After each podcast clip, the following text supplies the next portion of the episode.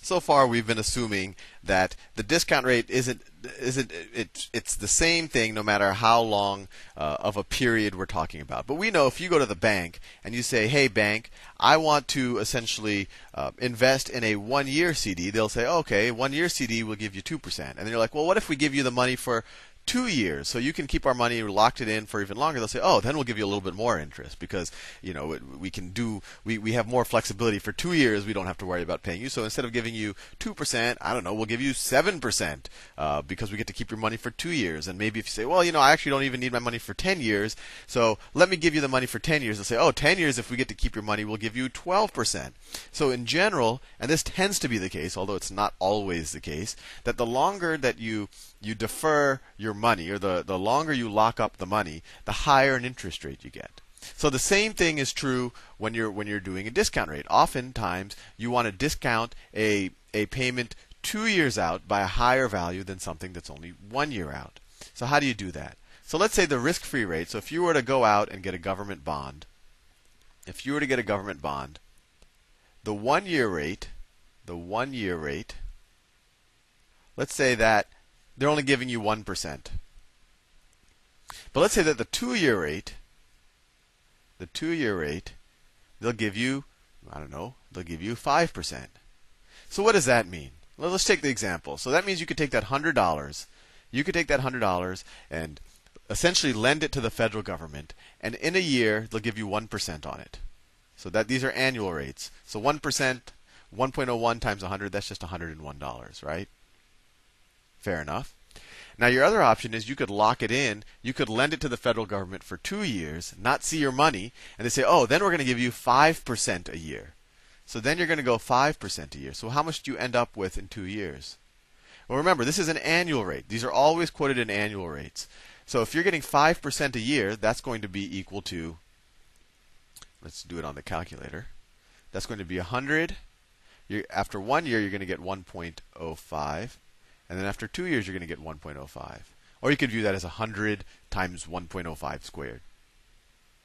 So you'd have $110.25. You'd have 110 and 25 cents. So you already see, not even doing any present value. This is actually, you can almost do this as a future value calculation. If you take a future value, you already know that this option is better than this option when you have a when you have a, a kind of these varying interest rates. But anyway, the whole topic of this is to talk about present value. So let's do that. So in this circumstance, what is the present value of the $110?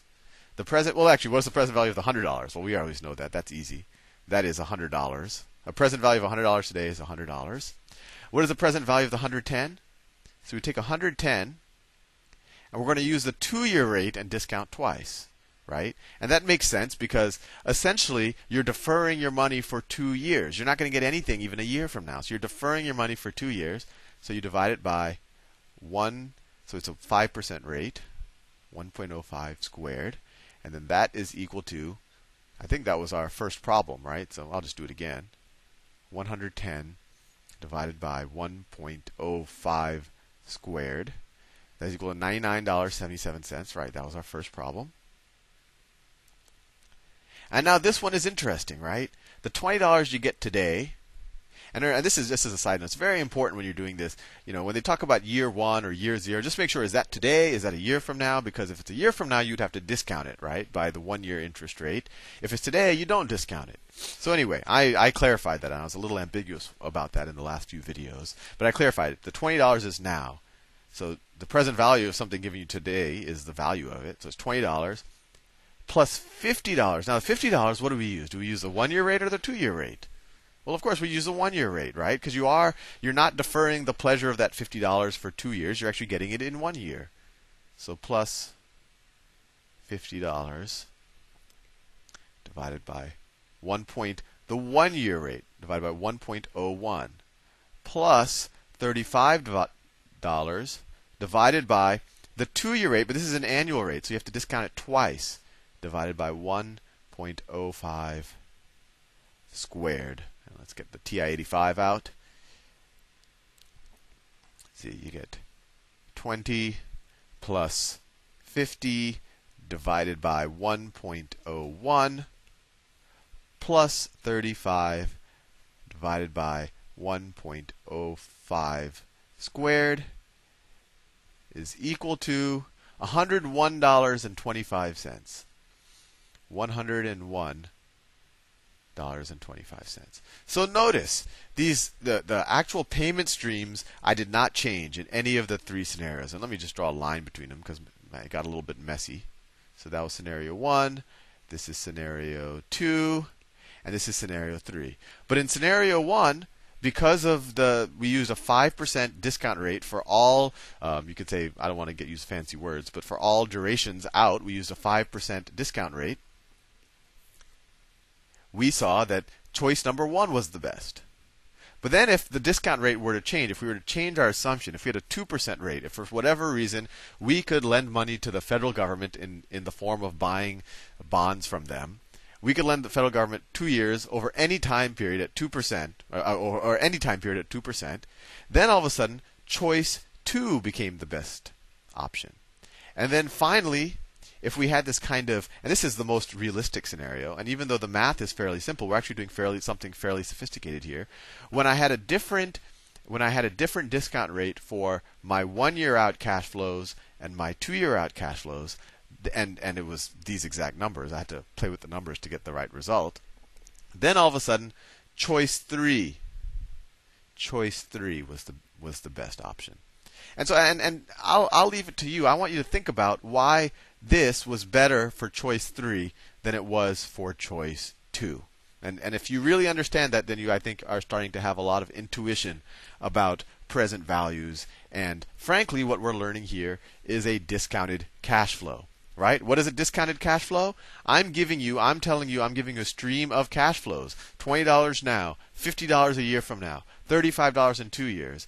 And you are essentially discounting them back to get today's present value. So when someone says, oh, you know, I can use Excel to do a discounted cash flow, that's all they're doing. They're making some assumption about the discount rates and they're just using this fairly, you know, straightforward mathematics to get the present value of those future cash flows. But it's it's a very powerful technique because if you were to take if you were to Excel and you were to say, "Oh, I have a business and based on my assumptions, in year 1 uh, right now this business gives me $20, the next year it's going to give $50, the year after that is $35." And you know, this risk-free is a big assumption, but if it was risk-free, you could discount it like that and you say, "Oh, this business is worth you know, if these are the interest rates, this business is worth $101.25. You know, that's what I'm willing to pay for it, or I'm neutral. If I could get it for $90, that's a good deal for me. That's all a discounted cash flow is.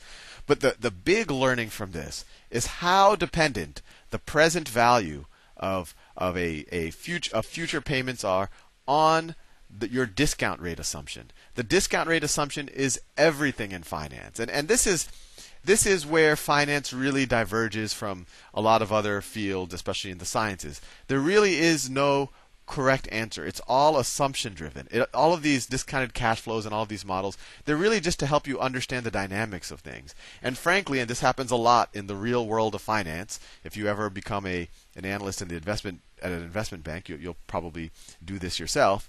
But you can almost justify any present value by picking the right, right discount rate. And, and actually, the whole topic of how do you decide on the right discount rate? Because we assumed risk free, right? Everything is risk free. You're guaranteed these payments.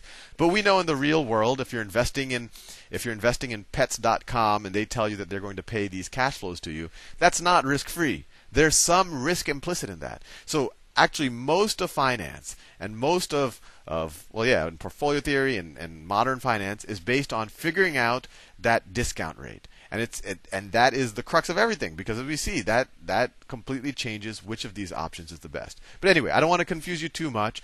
What you have already is a very powerful tool that if you can think of a discount rate you can make a very rational comparison between three or you know or 10 or whatever different uh, types of payments. And this is actually really useful. You don't realize how many how many things in the world are like this, right? You could, you know, these these college um, these you know college payment schemes where you pay some company you know twenty five dollars a year for twenty years, and then in in year twenty one they're willing to pay for your college tuition or your kid's college tuition. That's a you can figure out what that really is worth. How much money are they making off of you by taking a discounted cash flow?